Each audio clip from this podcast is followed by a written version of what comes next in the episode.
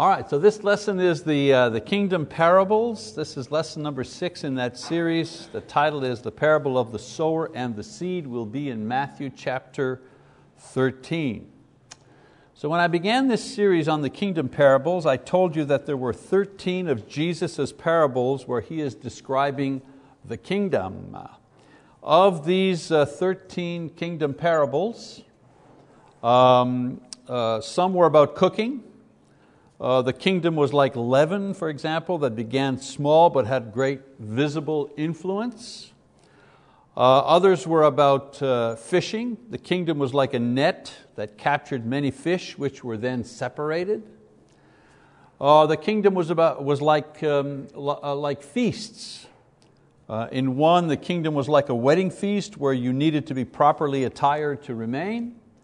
And then also the kingdom was like a wedding ceremony where you needed to be ready so that you could get into the ceremony and not be left behind.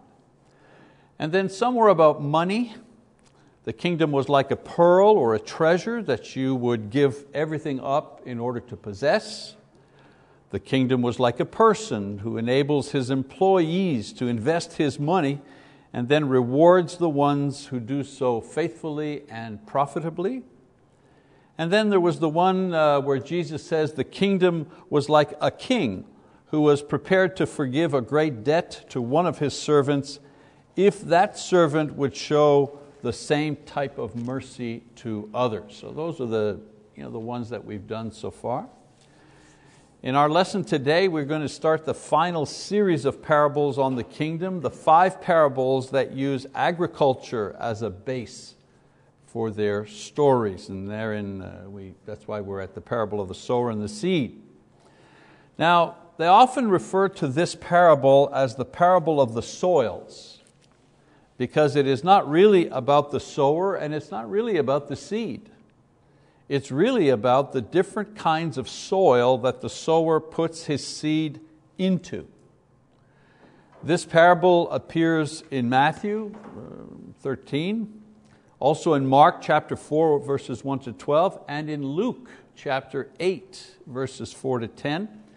We're not going to do all three versions of it. We will do the one that is in Matthew, which pretty, you know, it's comprehensive. It, it gives us all that information that we need to study this uh, parable. And the parable has three sections to it. The first section is the parable itself, the story itself. The, other, uh, the next uh, part is an explanation of why Jesus used this style of teaching, or in other words, why did He use parables? An explanation from Jesus Himself. So far I've explained to you, you know, why Jesus used them. Today we're going to actually look at the explanation that Jesus gives, and then an explanation of the parable itself. So this is not a, uh, you know, this is not a personality or a story-driven parable. It is based on a common observation that any person could make then as well as now. The beauty of it is you could be living in the year 2000, you could be living in the year 3000. It's the same story, so, so generic is it. Uh, so the parable itself, uh, uh, let's understand something that's taking place ahead of time, before the parable, because that helps us to understand the context. So in chapter 12, verses 46 to 50, we read about uh, the family of Jesus trying to get Him to go home with them. You know, they're starting to say, you know, this guy is crazy. You know, there's a, he's causing trouble, there's all kinds of turmoil around him. So his family naturally they go to him and, and, and say, you, know, we, we, you need to come home and you need to rest. And so the next chapter, chapter 13, continues the story with what happened after he went home. And so in chapter 13, verse 1, we begin, that day Jesus went out of the house and was sitting by the sea. So the Lord apparently, you know, it doesn't tell you in chapter 12 that he did go home, because in chapter 12 he says, well, who, who's my brother, who's my sister, right? The ones that you know, obey the word of the Lord. Those are my brothers and sisters. And then it just stops there. It doesn't tell us. And so therefore he went home with them to appease his mom, to calm everybody's nerve. And his family, doesn't say that. It just picks up the story that he's at home now in verse 1, chapter 13. So um, on that same day, he returns outside and he goes to the water's edge. All right, so let's read verse 2. It says, And large crowds gathered to him, so he got into a boat and sat down, and the whole crowd was standing on the beach. And so, because he's crowded in, he uses the boat to you know, push away from the uh, shore, and uh, he's going to use the boat like a floating stage. Uh, and he also uses it to sit down, because in those days the teachers sat in order to teach their students, unlike today in most lecture halls or churches the teacher is standing in order to do that work. Also, it's pretty hard to teach people when they're right in front of you, you know, when they're like two or three feet and they're, they're pushing in and pressing on, on top of you. So that's the reason uh, for the boat itself. Uh, verse 3 says, And he spoke many things to them in parables. So at this point, he begins to tell them a parable, and as far as we know, this parable was the first one spoken by the Lord during His ministry. So if you've ever, if you've ever wondered, which is the first parable? Well, scholars believe this is the very first one that He spoke. And then we read the parable itself. He says, Behold, the sower went out to sow, and as he sowed, some seeds fell beside the road, and the birds came and ate them up. Others fell on the rocky places where they did not have much soil, and immediately they sprang up because they had no depth of soil, but when the sun had risen, they were scorched, and because they had no root, they withered away. Others fell among the thorns, and the thorns came up and choked them out. And others fell on the good soil and yielded a crop, some a hundredfold, some sixty, and some thirty.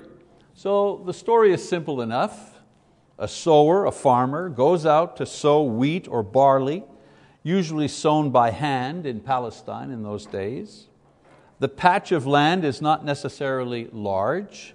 It has no fences and has a road either running alongside of it or running through the middle of it, dividing it in some way. Some of the seeds fall on the pathway and are eagerly eaten up by the birds.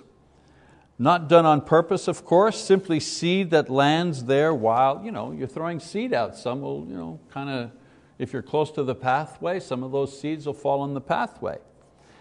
Um, much of Palestine, or much of that area, is rocky, and uh, so much of the tilled soil has spots where uh, the rock is barely covered by the earth. So the heat of the rocks provide a good temperature for the soil to germinate the seed. But the soil doesn't contain enough moisture to keep it alive in the hot sun. This is why plants take and grow quickly, but they don't last in that kind of in that area and that type of soil. Uh, much of the soil has thorns, weeds, which are cut but soon grow back with the crop and choke its growth. And then on the good soil, that soil which has depth and moisture, properly weeded, the seed is sown and it produces a harvest. Like any harvest, each grain sown produces a variety of yield. That's why he said some 30, some 60. It's not a judgment call, it's just how it is. You know? Um, however, uh, the, good, uh, the, the seed that falls on the good soil, whether it produces 30, 60, or 100, nevertheless, there's a harvest. In verse 9, he continues, he says, He who has ears, let him hear. So Jesus tells his hearers that this simple story has a special meaning, and if they try to understand, they may just grasp what he's trying to say to them.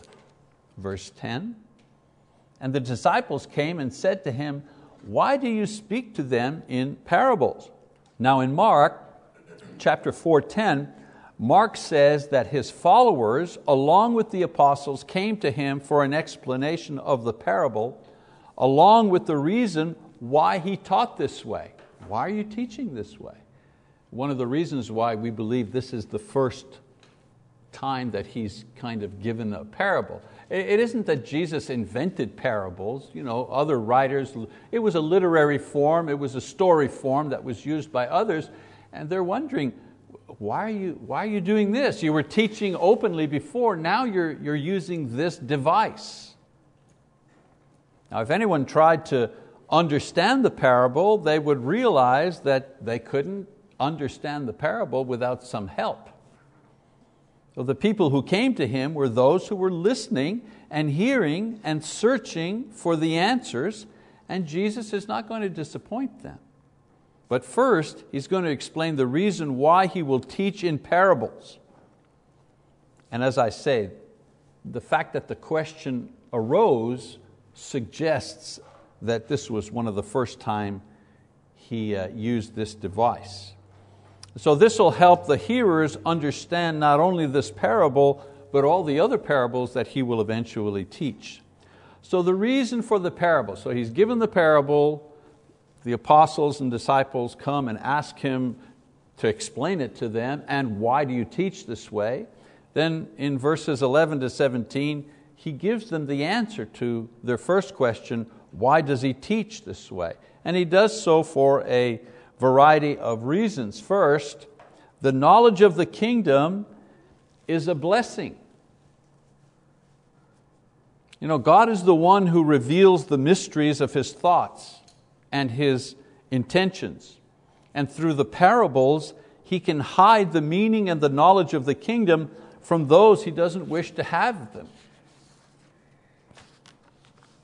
He doesn't want the ones who are meaning to harm Jesus or to destroy His ministry, He doesn't want to give them more ammunition than they already have.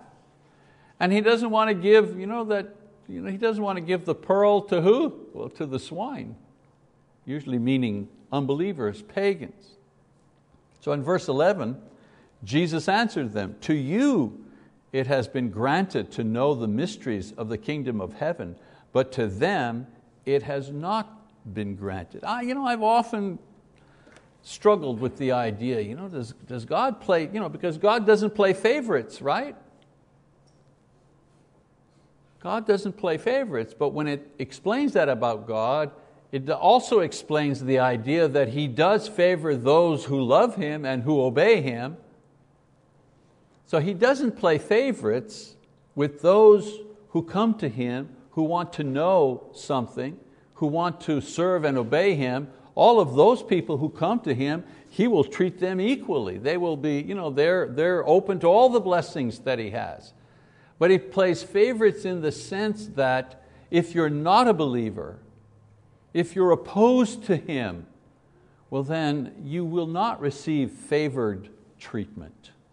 That's only in our society. We, we want to treat everybody. The bank robbers and, and the heroes, you know, we want to treat them the same way. But that's not the way it works uh, in the kingdom. So the apostles and disciples, they've been granted the privilege to understand, to penetrate the mysteries of the parable that Jesus will explain in a moment.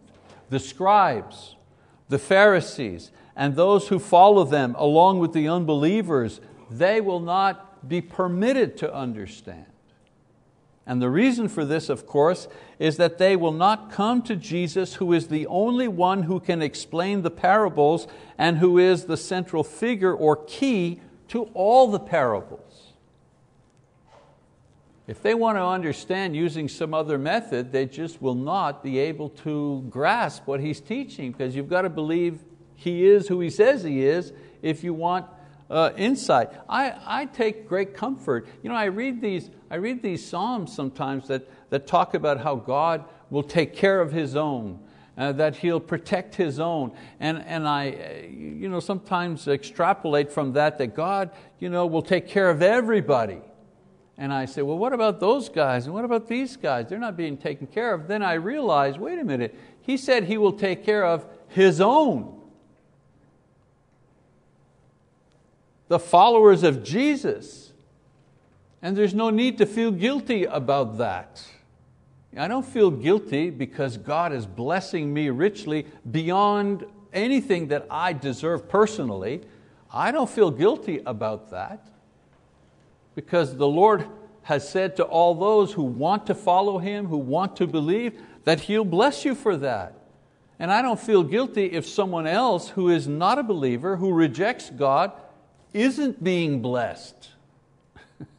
I, I, I don't feel personal guilt because of that. Because God has told us. He'll reveal the mysteries. He'll open the windows of heaven. He promises eternal life. To whom? To everybody? No. To those who believe and obey Him. Now, we do have a responsibility, and what is that responsibility? Well, to tell other people, look, these blessings are open for you. The door of heaven is open for all those who believe in Jesus Christ. Repent, be baptized, you know, that's our responsibility. So in verse 12, he goes on and says, For whoever has, to him more shall be given, and he will have an abundance. But whoever does not have, even what he has shall be taken away from him. See what I'm saying? Who are the ones that have? The believers. And who are the ones that don't have? Well, the non believers. Those who doubt, those who uh, reject. So those who have begun to seek Jesus and follow and listen to Him and obey Him, they will receive more knowledge, more insight, and eventually resurrection from the dead and eternal life.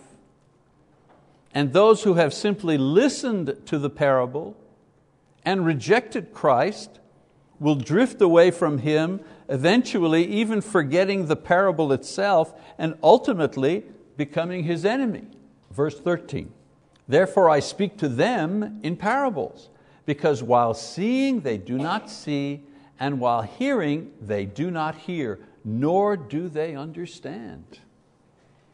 So for this reason, because some are believing and some are disbelieving, Jesus is beginning to separate the two by using parables.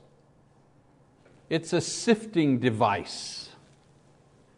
You know, the wheat and the tares, we always, we always have this idea, I'm generalizing here, but you know, bear with me, that the day of judgment comes and we're all standing there and, uh, and that's when the sifting is going to be done. And we're there, well, I hope I'm going to make it. I hope they're going to go call my name. And some people, you know, the sheep and the goats, and they're always trying to figure out, the goats are on the left side, but is it left facing him or his left or is it my left? You know, the sifting doesn't happen after. The sifting is happening now. Now the sifting, now the fish are being separated. Now the, the believers and the unbelievers. What comes after is the judgment. That's what comes after. The judgment and the reward, not the sifting. So when you say yes to Jesus and uh, I'll follow, Lord, and I'm doing the best I can, Lord, please, Lord, help me with my weaknesses, and so, you know, you're being sifted. You're being taken away and separated from those who disbelieve and those who reject and those who are unfaithful. The sifting is happening while we live. And Jesus is kind of um, alluding to this idea right here with the parables. He said, I'm already starting to sift out, not waiting till the end of the world when I return. We're going to, we're going to separate, you know, I won't say the men from the boys, but I'm going to separate the believers from the unbelievers. I'm going to do that now. It'll be quite obvious. So, for this reason, because some are believing and some are disbelieving, as I say, Jesus starts to separate the two. Their disbelief, meaning their hearing without understanding, their seeing without perceiving, will be made evident by Jesus' use of parables. Is it the only way He sifts? No. He has other ways of sifting. He says to some, Come, follow me, and some do come and follow Him. And others, like the rich young ruler, mm, the cost is too high for him. And others, he says, come follow me. And one says, well, I got to go bury my father. or I've got to take care of my business first. So some at His invitation just say no. And others at His invitation say, well, maybe later on, maybe when the time is right, maybe when I'm you know, better disposed. That's a sifting moment.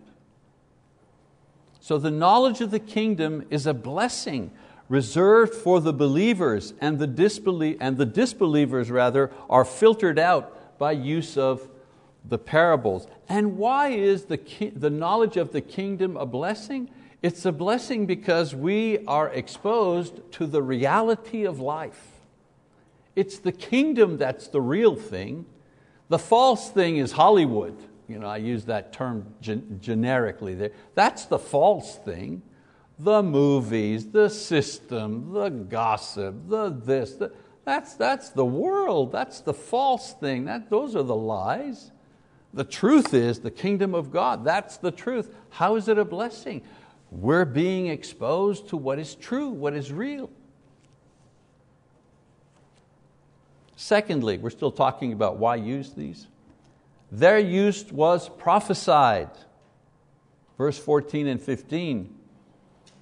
It says, In their case, the prophecy of Isaiah is being fulfilled, which says, You will keep on hearing, but will not understand. You will keep on seeing, but will not perceive. For the heart of this people has become dull, with their ears they scarcely hear, and they have closed their eyes. Otherwise, they would see with their eyes, hear with their ears, and understand with their heart, and return, and I would heal them. Uh, this is the prophet Isaiah. Prophet Isaiah said that the people would ultimately not believe because they had cultivated a disbelieving attitude. And it didn't happen all of a sudden. It didn't happen in the two or three years of Jesus' ministry. This was decades, centuries uh, in the making, generations of half-hearted worship, disobedience, rejection, and manipulation of God's word had produced a nation who were dull and unprepared spiritually for their Messiah. You know, I, I, I don't know who said it, I didn't say it, but I don't know who said it, um, but a, a, a, wonderful saying that I've repeated often to my own children, um, blessed is the man who is prepared when his time comes. Jesus had prepared these people for 1500 years. He had prepared them. And so few of them were ready when He finally arrived. It's the same thing with us. You know, the Lord visits us, if you wish, with an insight, an understanding, a challenge for service, perhaps um, a challenge, uh, you know, like a trial in our life, whether it be illness or the death of a loved one or whatever. You know, we all have these challenges. Well, they're challenges, but they're also an opportunity to demonstrate what is our faith made of. You know, we're bumping along, everything's kind of grooving along, you know, and then all of a sudden the Lord takes us, whoops, dips us into the fire, whatever the fire is for you or me. Then He holds us up to the light and He examines what kind of faith do we have here? That's, that's a visitation from God. The unbelievers, what do they see? They only see the trial. They only want the trial to be over. And when the trial is over, what do they have? Well, nothing. Just the impact and effects of the trial, the surgery, the loss, whatever it is. But for the believer, same impact, the trial, you know, the pain, the sorrow, whatever, but there's something else. There's the knowledge that through this fire, I came through this fire, and I still believe the evil one or the evil thing that happened to me may have destroyed my body in many ways, may have even destroyed someone that I love, but did not destroy my faith. That kind of real life knowledge is a tremendous blessing because it makes us so much stronger afterwards and a great comfort to know that you know, God is in charge. That's not just a saying you know, on a coffee cup. I mean, that's great if you remind yourself, but that's not just a cute saying on a coffee cup. That's what life is like in the kingdom of God. So, what he was doing, and the reason for it was not a surprise, it wasn't a last minute thing, it was known and spoken beforehand by the prophets. If they would have been ready, meaning if they would have been ready because they understood God's word, they would have understood oh, another reason to believe that this is the Messiah. Because the prophets, our prophets, said when the Messiah comes, He's going to use this device to speak to the people. Now, was that the only proof? No. There were the miracles, there was the teaching itself, there was His life, and so on and so on. But that was one proof that any of them could have known had they known and believed their own scriptures, and we say, wow, what's wrong with those guys? Man, what's their deal? If I was there, you know, I would have taken care of business. I, you know. But we have the word spoken to us, doesn't it? Don't the apostles tell us, be ready, you never know when the end will come. Uh, repent, you know, like I preached on Sunday, you know, repent and be baptized, you know, because you never know. And how many people put it off and put it off? And does it really say that? Should we really be baptized? You know, that, so we tend to do the very same thing as they did. And the, the, the New Testament tells us that their story, 1 Corinthians 10, I believe, that their story, the story of the Jews, was written for our benefit so that we can learn from what they did right and from what they did wrong. And then thirdly, you know, if we, I'm kind of going off on a few tangents here, but you know, reasons for the parable, the fullness of time had come. Verse 16 and 17, he says, But blessed are your eyes because they see, and your ears because they hear. For truly I say to you that many prophets and righteous men desired to see what you see and did not see it, and to hear what you hear and did not hear it. They were blessed because they were living at a time when all of these things were about to be fulfilled. The patriarchs, the judges, the kings, the prophets, even the angels. 1 Peter chapter 1 verse 12, Peter says, even the angels long to look into these things. Even the angels wanted to know what was the plan, how was it going to work itself out, and they didn't know. Only they only saw the shadows, the promises, the visions of the coming Messiah. But Jesus says they were blessed because they were living at a time when these things were actually being fulfilled and they could hear and see and touch and be taught by the Messiah Himself. You know, somebody's going to be alive when Jesus returns. What an experience that's going to be. It could be us, we don't know. Imagine that experience. I think about that sometimes.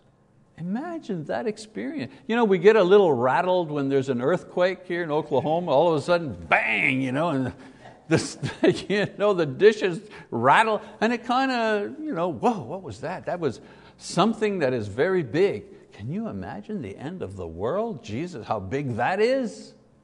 That's not a tornado. That's not, we're, we're amazed when we see the lightning flash here in Oklahoma, you know, that flat country. We see the, wow, from the top to the bottom. It's pretty spectacular stuff. But imagine the Lord returns. To, imagine what you're saying to yourself. This is the end of the world. It's over. I'm going to go into another dimension. Somebody's going to have that experience. He's saying to them, for hundreds of years, your forefathers, they, they wondered, what will it be like when the Messiah comes, when all these prophecies, uh, prophecies will be fulfilled? And lo and behold, Jesus is saying, you're the ones, you are alive at the time that all these others hoped for. You are receiving these blessings. And that's why I'm teaching in parables. Because you believe, you get to see, you have insight into what is really, really happening.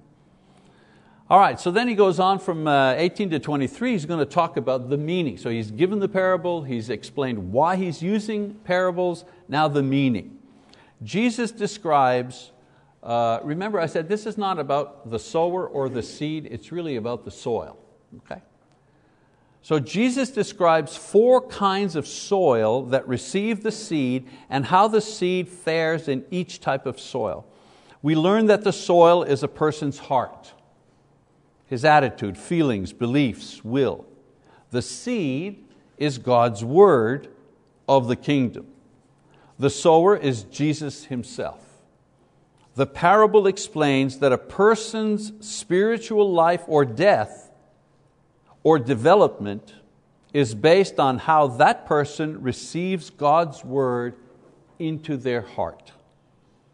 So let's look at the soils the hard soil. He says, Hear then the parable of the sower. When anyone hears the word of the kingdom and does not understand it, the evil one comes and snatches away what has been sown in his heart. This is the one on whom the seed was sown beside the road. So the side of the field, the pathway, the hard packed dirt, the birds come and they take the seed away even as, even as it's being sowed.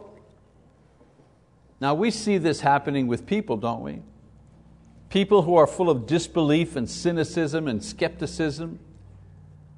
They have the hard heart of a sinful life. The birds are all the reasons and excuses that Satan sends to prevent these people from believing. I, I, I, see, I see the hard path at funerals, when preaching a funeral. people are listening to the word, you're talking about everybody dies, and then there's a judgment and a resurrection. And even, even though the dead body is right there in the room with all of us, cannot be denied, people are looking at their watch, they're checking their email. You know, I, tell, I tell the congregation, whether it's Marty or me or any other preacher, you know, when I'm up there preaching, you all see me, but I see you. I also see you checking your phones, talking to each other, you know, yakking about something else, or whatever. And I see that at funerals sometimes. You know? It's like I'm throwing the word out there and I can see it just bouncing, it just coming back to me. You know, they, they think the word is not inspired or it's all exaggeration just to frighten people. Even some preachers don't believe in it. People are saying, these are the excuses they make, the hard hardness of their, the hardness of their hearts. Christians are hypocrites. If I believe you know, this will interfere with my favorite pastime, which happens to be sinful, the net result is that the word produces absolutely nothing except a faint recollection that it landed on the conscious mind just for a moment before being snatched away. I mean, I've done funerals where the person who died died of, you know, they say they died of lung disease, but what they actually died of was you know, 50 years of smoking. You know. And everybody knows it. And yet, especially when you're uh, doing an, you know, like the burial, you know, you're out at the cemetery and there's always a little, you know, a little service there, graveside, call it a graveside service. And as soon as it's over, you know, everybody breaks up, you know, they got the body in the ground, and, you know, and everybody lights up. it's like, come on, people. So that's the hard soil. You know, the, the, the imagery of the birds picking up the seeds Satan picking up the seeds, giving all kinds of excuses not to believe, not to take a step. Okay? The next uh, soil is the rocky soil, verse 20. He says, The one on whom seed was sown on the rocky places, this is the man who hears the word and immediately receives it with joy, yet he has no firm root in himself, but is only temporary. And when affliction or persecution arises because of the word, immediately he falls away. So, this uh, is uh, uh, the layer of warm soil you know, with hard rock underneath. This is the person who receives, meaning he understands, and quickly shows a lot of promise in the word. We know the type, enthusiastic at first, ready to join in, knows the plan, encourages other people to come to Christ. Plants need the sun and the heat to grow. In the same way, Christians need the heat of trials and struggle to grow in Christ as well. So, this person being referred to here, this person's hard heart is never dealt with and not seen at first. It could be basic sinfulness, you know, pride, whatever it is. Anyways, when the word begins to force this person to deal with their issues, they immediately disappear. I remember uh, at a gospel meeting where, where a, a young girl was, uh, uh, came forward uh, and requested to be baptized. And she was young, she was 15 or 16, something like that and we felt that we needed to speak to her mother. You know, uh, she was a single mom, I think, and uh, you know, just to, to talk about this, and her mother was interested as well. And so we had some Bible studies with both of them. Um, they were both interested, but in the end, the mom refused to you know, refused to be baptized, refused to become a Christian. And I gently prodded her a little bit, you know, is there a reason, a main reason why? Because you, you, you know, it's the craziest reasons why people won't be baptized. You know, sometimes people will hold off on being baptized because they are embarrassed to get their hair wet in front of people. Uh, sounds crazy. You know, they, they love the Lord and this and that, but they're so shy, they're so embarrassed that they, and when you tell them, well, you don't have to do that in front of people. It can just be me and you and your husband. Yeah, you know, we can just be your family. Oh, there's a relief there. You know. So I asked this woman, is there a reason and this and that? Just to be quite honest, I have a boyfriend and I spend the weekend, every weekend with him. And I realized that if I become a Christian, that's going to have to change. And I don't want to change that. We got a good thing going, and I, you know, I don't want to scare him away. And that was her reason, and she stuck with it and brought her daughter with her. So, yes, enthusiastic at first about heaven and forgiveness, and yes, and she was among Christians who you know, acted properly and acted lovingly towards her. Yeah, I want a piece of that. That's better than my life. That's better than the people I hang around with. Yes, except when it came to giving up sin. Yeah. Grew up very fast. The moment a little heat was applied, fell away very quickly. The third one, I got, I got to move here. Uh, the thorny soil, and the one on whom seed was sown among the thorns, this is the man who hears the word, and the worry of the world and the deceitfulness of wealth uh, choke the word and it becomes unfruitful. So here the plant dies, but the death is slow, slow death, unlike the seed in the rocky ground. It takes a while for the weeds and the thorns to completely choke the good plant. Jesus describes the thorns in this man's heart or soil as being two in particular. One, worry of the world. Each generation has its things to worry about. That's normal. This person in the parable allows these worries to overcome his life in the kingdom. Unfortunately, some people invest more of their emotional energy and concern over worldly things than concern and involvement in the kingdom. And then he talks about the deceitfulness of riches. The world and its wealth and attractions seduce a person away again from the kingdom. We talk about Demas in the New Testament. And again, he, he's not saying that these people are really terrible sinners, you know, thieves, murderers, adulterers. No, they're just folks. But they just let the worry of life, you know, just. And again, it doesn't say the worry of life just takes them out, you know, like just in one shot. No, eventually it just extinguishes you know, faith like a flame. It just extinguishes it. The worry of the world, the rat race you know, to get ahead. Now, many Christians, you know, they start well, but uh, at first, and then they become distracted, and finally pulled completely away from Christ. Why? Uh, too busy, too stressed, too involved, too many problems, too much money or too little money, too many toys, too many bad habits, too many unbelieving friends. For these people, the word has no impact, no challenge, no authority, no comfort, no inspiration anymore. And then he talks about the good soil. And the one on whom seed was sown on the good soil, this is the man who hears the word and understands it, who indeed bears fruit and brings forth some a hundredfold, some sixty, and some thirty. The good soil, the good heart, is described as being one that, ha- that hears and understands. It hears with the ears and the heart, understands the primary and secondary meaning of the parables, ready to believe and obey the words of Christ. So Jesus says this heart is going to produce the harvest where each seed will produce differently.